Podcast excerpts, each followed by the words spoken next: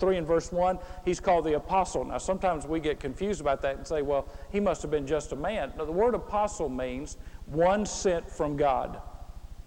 One sent from God, or one sent by God.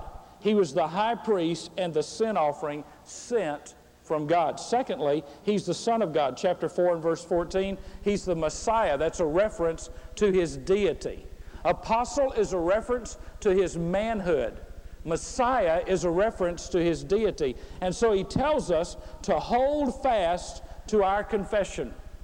Now, what makes Protestant churches unique is that we stand on what Martin Luther and, and others said, and that is these three confessions and characteristics of the Reformation. They're in your notes no sacrifice but Calvary, no priest but Christ, no confessional but the throne of grace. I'm going to be tempted. I'm going to be tested.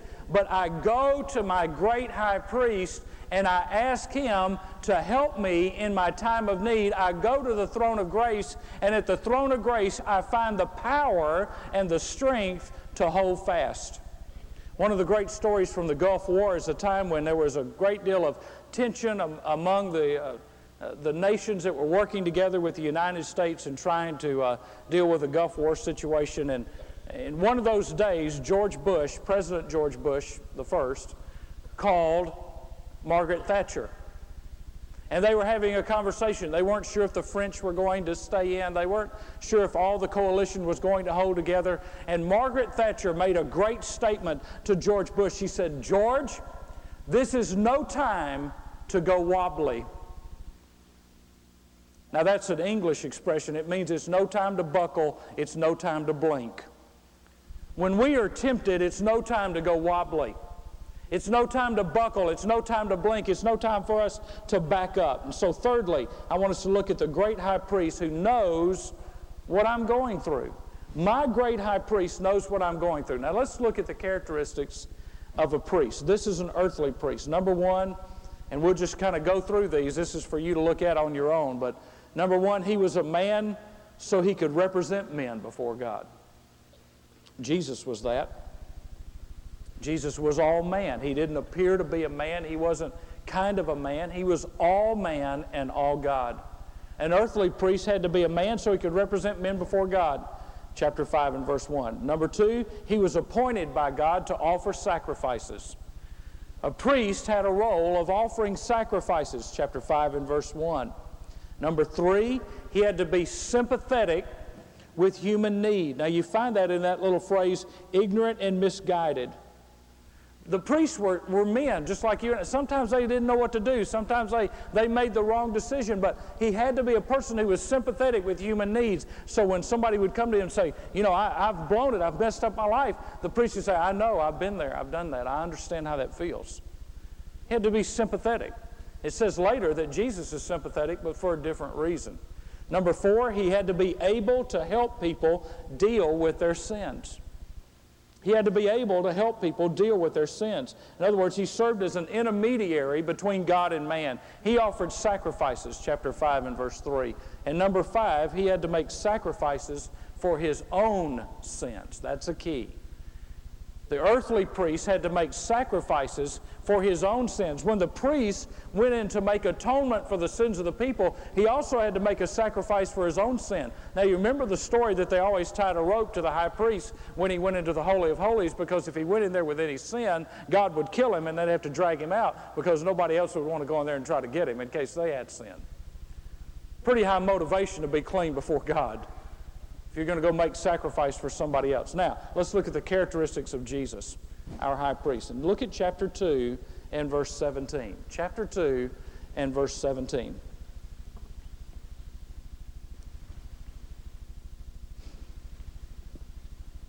This tells you that Jesus Christ was all man. Chapter 2, verse 17.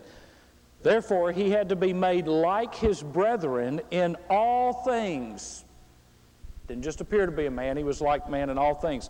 So that he might become a merciful and faithful high priest in things pertaining to God, to make propitiation for the sins of the people.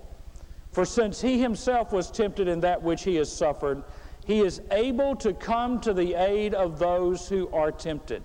So let's look at the characteristics of our high priest. Number one, he has fulfilled all the requirements of God. He has fulfilled all the requirements of God. He laid aside his glory and became man. He became like his brethren in all things. What does that mean? It means that angels don't save us. Only Jesus can save us because he became like us in all things. Secondly, he sits in a place of supreme power.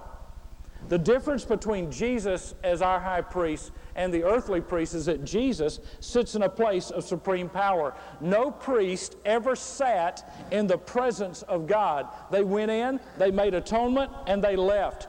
Jesus went in and made atonement, and he sits at the right hand of God making intercession for us. Why does he get the privilege of sitting there? Because he fulfilled the role of being our priest and our sacrifice. Now he's our prayer warrior.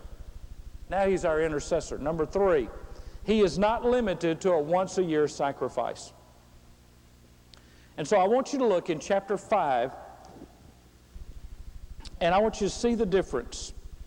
The earthly priest is mentioned in chapter 5 and verse 2, where he talks about sacrificing for his own sin. He says, So also for himself. That's the earthly priest. Now, Jesus never sinned. So, how can Jesus identify with us? Now, this is going to get a little heavy, and I'm going to try to make it as simple as I can because I need it simple so I can understand it. If you will circle verse 2 and take a line down or mark a note and go to verse 15. Verse 2 says that the earthly priest also for himself made sacrifice. But verse 15 says, We do not have a high priest who cannot sympathize with our weaknesses. Now, how did he do that? Through his incarnation. Jesus sympathizes with our weaknesses not because God stands aloof and above us and says, I'll do something and figure it out for you guys. God sympathizes with us because He got right in the middle of a sinful world. He became man and took on our sin, and He sympathizes with our weaknesses. A real human body, a real mind, a real emotion facing real temptations. Now, that does not mean that Jesus Christ has experienced every individual temptation that you have experienced. That's not what it means. It, it, what it means is, is that Jesus knows every aspect of temptation. He knows every angle that temptation comes from. He knows every attack that the enemy has. And let's, let's walk through this, and I just want to give you some words here to kind of help you and some illustrations to help you understand how Jesus can identify with you. First of all, Satan tempted him to alter his message. Satan tempted him to alter his message. I don't think it's in your notes. All of these were temptations for Jesus to avoid the cross, to not provide a sacrifice for sin. And when you are sinless and holy and have never tasted, never touched sin, the temptation to not have to do it to, to not have to experience it is a temptation we can't even begin to understand. Satan comes to him and says, You don't have to do this. I'll give you the kingdoms of the world. And so Satan tempts him to alter his message. Peter tempts him to avoid the cross. That's when Jesus turned to Simon Peter and said, Peter, get thee behind me, Satan. He called Simon Peter Satan because Simon Peter was being used to say to him, You don't have to do what your father sent you here to do.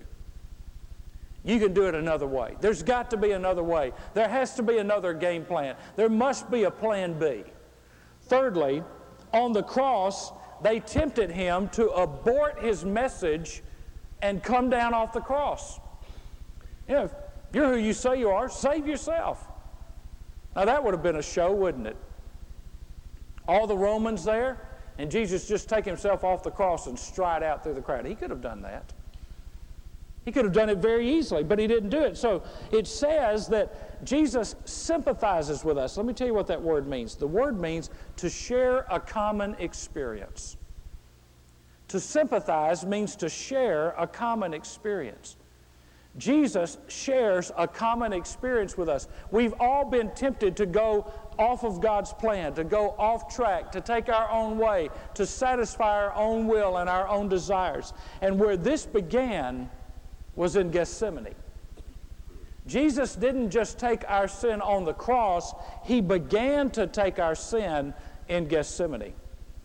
And in Gethsemane, as He goes and He prays three times, he begins to sense and to feel the accumulated rebellion of mankind. He begins to sense and to understand what all of this sin mounted on him and laid on him at one time is going to be like. In Gethsemane, he began to understand a glimpse of what it would be like to be rejected by God to have his father turn his back on him. Although he says on the cross, My God, my God, why have you forsaken me? He begins to sense what's going to happen and what he's going to feel when that happens to him on the cross. And so he comes to Gethsemane and he says, If there's any other way, I'd like to do it. He was tempted to find another plan. Look at verse 7. In the days of his flesh, he offered up both prayers and supplications. Now, this is a reference to Gethsemane. With loud crying and tears to the one able to save him from death. Now, what's that say? That says that God could have said, You know what, son? I'm not going to make you do that. They can all go to hell and die in their sins, and you come back to heaven, and we'll just forget the whole deal. God had the power and the right to sovereignly change his mind. And he cries out to God with loud crying and tears. Can you imagine a father sitting in heaven watching his son on earth begging him, please don't make me go through this? And that father saying, You've got to do it. And that son coming to an understanding, I have to do this and to know for the first time separation from two that had never been separated for all eternity, from two that had never known anything but being of like mind and of like heart and of like purpose and like holiness. And he cried out to him who was able to save him from death. And he was heard because of his piety. God heard him. God heard that prayer. God heard that cry. But verse 8, he learned obedience from the things which he suffered. Now, what is temptation? Temptation is the desire to not obey. Jesus learned to obey in the garden. And he identifies with me because of prayers and supplications with loud cries and with tears. Let's think through that for a moment. For the first time in his life, Jesus felt the weight and the pressure of our sin he faced the full wrath of God. He was facing his father's rejection. Now, we may have been rejected by our fathers or our parents or by somebody else or by somebody at school, but we've never faced the rejection of God. God has sought us out in love. God has sought us out in grace and in mercy. We've never known what it was like to be rejected by God. Jesus was facing the rejection and the wrath of God. Now, there's three things that Jesus felt. If you want to go in the realm of what he felt at this time, he felt three things, and these are very important because they will help you. If you can grasp this, it will help you to understand how Jesus identifies with you when you're struggling with temptation. First of all, Jesus felt shame. He felt shame. He felt a sense of defilement for the first time in his life, although he had been in a sinful world, he had dealt with sinful people, he had offered forgiveness to sinners, he had rubbed shoulders with publicans and sinners, he had seen the worst of the dregs of this world. Jesus had never felt the shame of what he was going through. That he was now going to take on the sin of man, the filth of man, the vileness of man, the worst that man can think of, the worst that man can do. And God, being holy in the form of a man, the holiness of God had to run smack into the face of the depths of sin of man. My sin, your sin, my anger, your anger, my hatred, your hatred, my rebellion, your rebellion, my thoughts, your thoughts, all ran into him, and he felt shame for what he was feeling. Secondly, he felt guilt. He felt guilt. What is guilt? Guilt is the sense of hurting somebody that you love. He felt the sense of hurting his father. He knew that what he was doing was doing it for the Father, but he felt the sense of hurt and guilt. Thirdly, he felt despair. He felt despair, a sense of hopelessness. Now, let me tell you what Jesus did for us, folks. Jesus obeyed God when every bone in his body and every fiber of his being told him, Get out of this. Go another path. Leave. Get out of the way. I was watching a little television this afternoon, and CBS was advertising Jesus. And here's what they said Forget everything you've ever heard before. I want to know who the arrogant idiot is that came up with that line. You going to tell me to forget everything that I heard before? That Jesus died for my sins? That it takes the blood of Jesus to forgive me of sins? That He loves me unconditionally? I don't need CBS movie to tell me what Jesus did for me. I've got a book that tells me, and I think the book is better than the movie. You know, he, he felt despair. He said, Father, let this cup pass from me. He said, But not my will, but yours be done. So that brings us to the fourth point. I can be honest about what I'm feeling by turning my temptations over to Him in prayer. Look at verse 16. Chapter 4 and verse 16, and then we'll go to chapter 5. Therefore, because Jesus went through all this, because Jesus felt the shame and the guilt and the despair, because Jesus has been through what we're going through, because He understands the pressure that we're under. Therefore, let us draw near with confidence, that's an important word, to the throne of grace. You see, in my flesh, I cannot draw near with confidence to the throne of grace. I'm too embarrassed to go to the throne of grace because I know what I've done to Jesus. But because of Jesus, I can go to the throne of grace with confidence. Why? Because he became like me in all things. He's been there and done that. He knows what I'm going through. And so I can go so that we may receive what? Mercy and find grace to help in time of need. Verse 9 of chapter 5. Chapter 5 and verse 9. Having been made perfect, he became to all who obey him the source of eternal salvation. Now, here's what we need to get here. When we obey Jesus, we get from Jesus what Jesus got from his Father strength to meet any test, strength to meet any trial, strength to meet any temptation. When we obey Jesus, we get from Jesus what Jesus got from his Father. When I am walking in obedience with Jesus, I get from Him what the Father gave Him. And so I can draw near with confidence. The word means to come boldly, to come with free and open and honest speech. I can come honestly and openly before Jesus and say, Lord, do you know what I'm going through? And He says, Yes, I do. Sometimes we approach God when we're tempted and when we're struggling like, like we're, we're afraid He's going to find out what we're going through. He already knows. He's already felt it. He's already sensed it. He's already had to deal with it.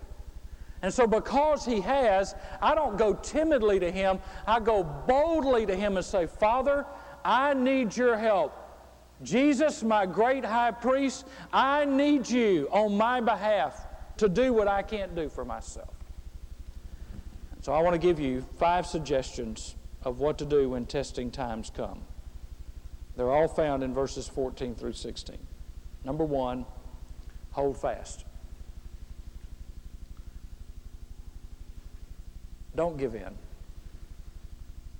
Don't give in. It's always too soon to quit, and it's always too soon to cave in. Every day we're faced with choices run from them or fall to them. Hold fast.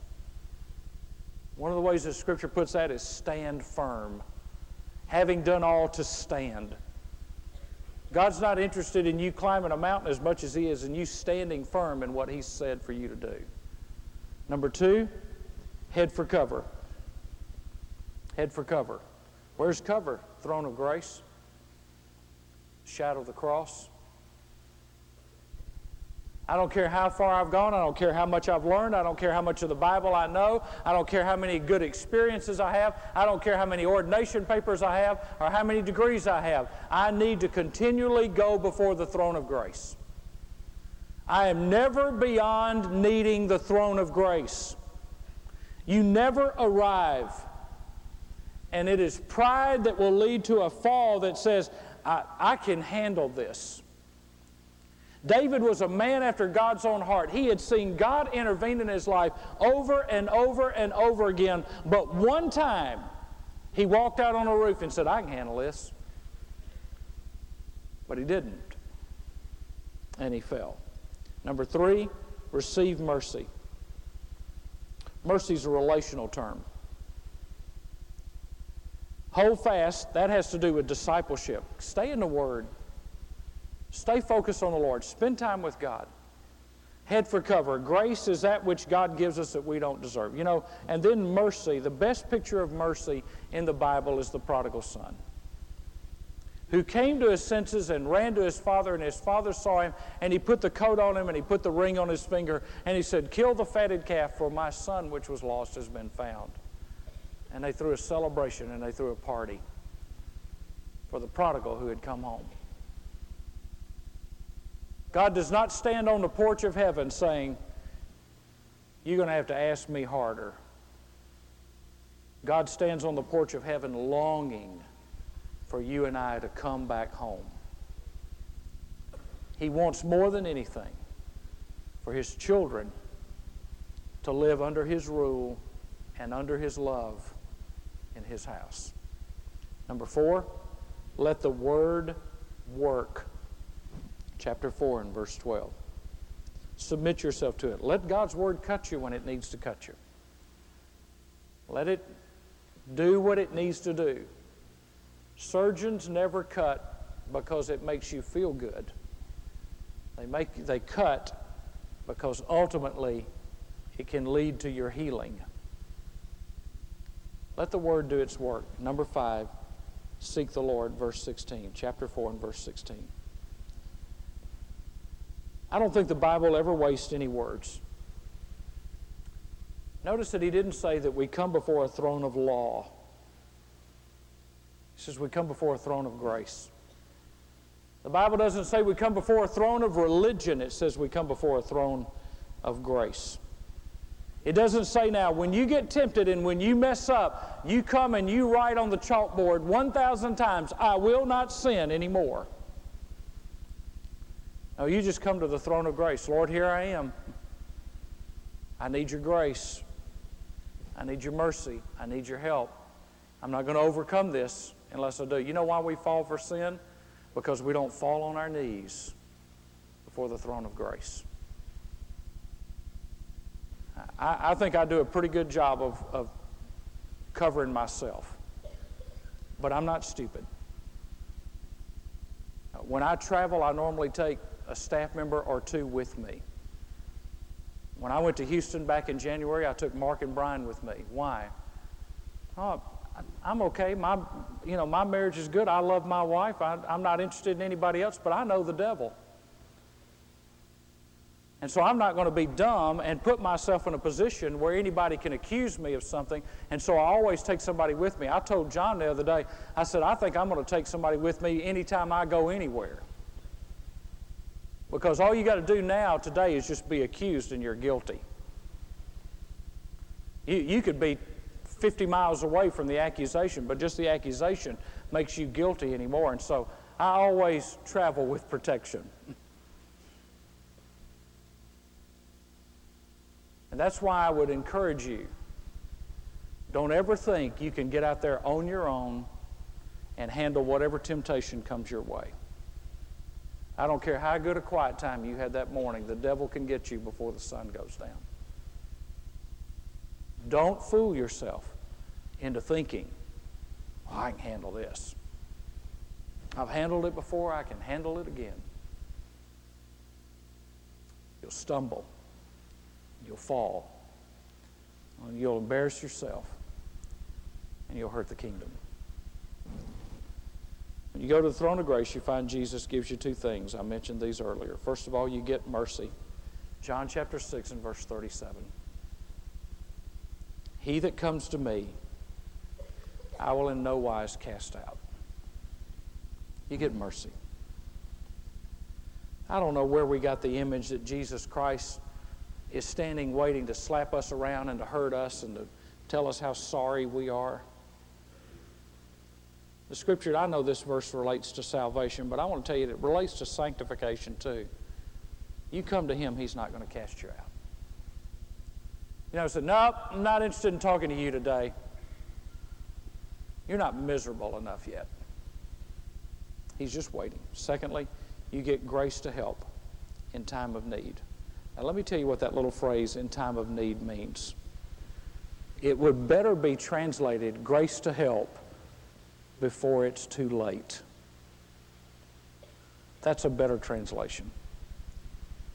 When I go to Jesus, I get grace to help before it's too late. See, I don't have to fall. I don't have to fail. Because I can go boldly to the throne of grace and get grace to help at the opportune time, at the right moment, before it's too late. Would you stand with me with heads bowed and eyes closed, please?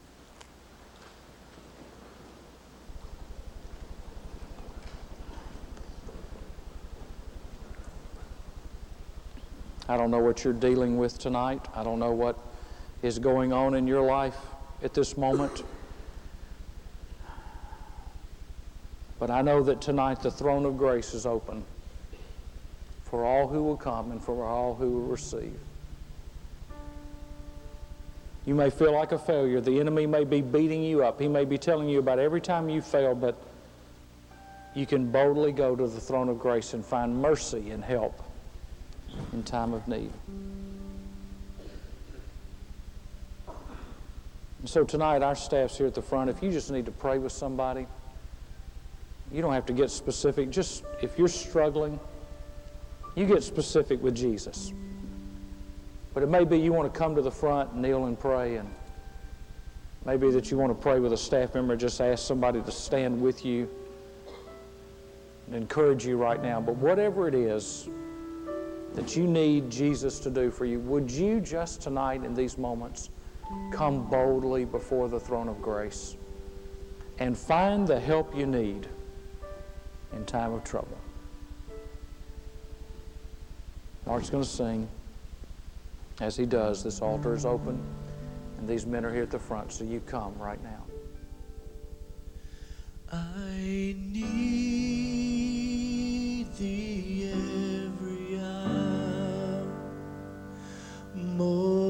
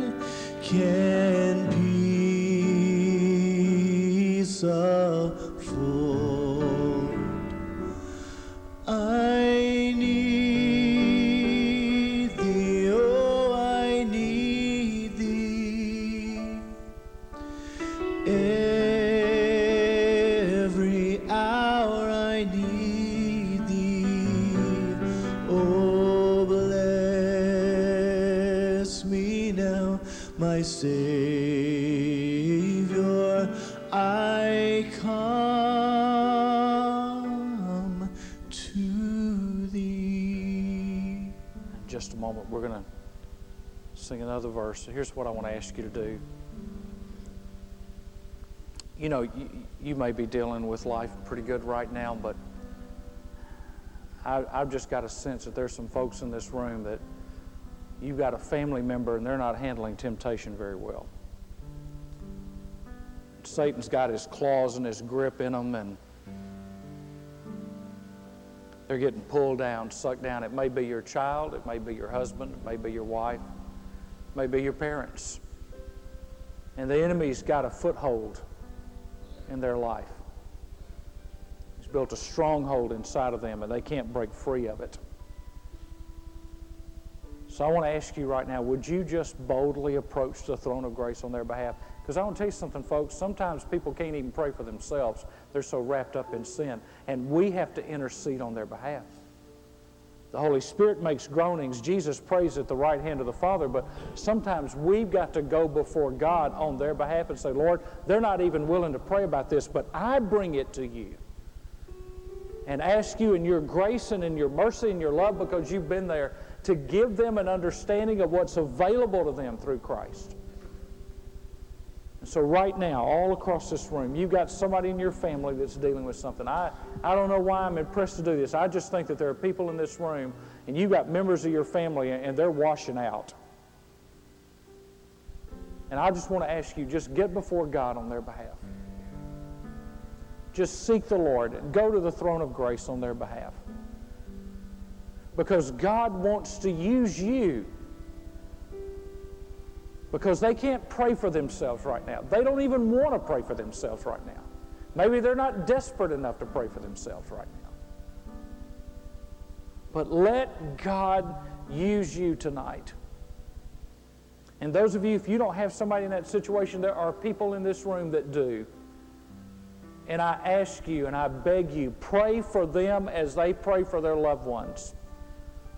Don't make this as a time for looking around. Don't make this as a time for wondering what's going to happen next. Let's get before God. In these few moments, let's just begin a process of, of touching heaven and changing earth. Get a hold of God on behalf of somebody and let's touch heaven on their behalf and let's see God move and change some lives. Mark's going to sing. And as he does,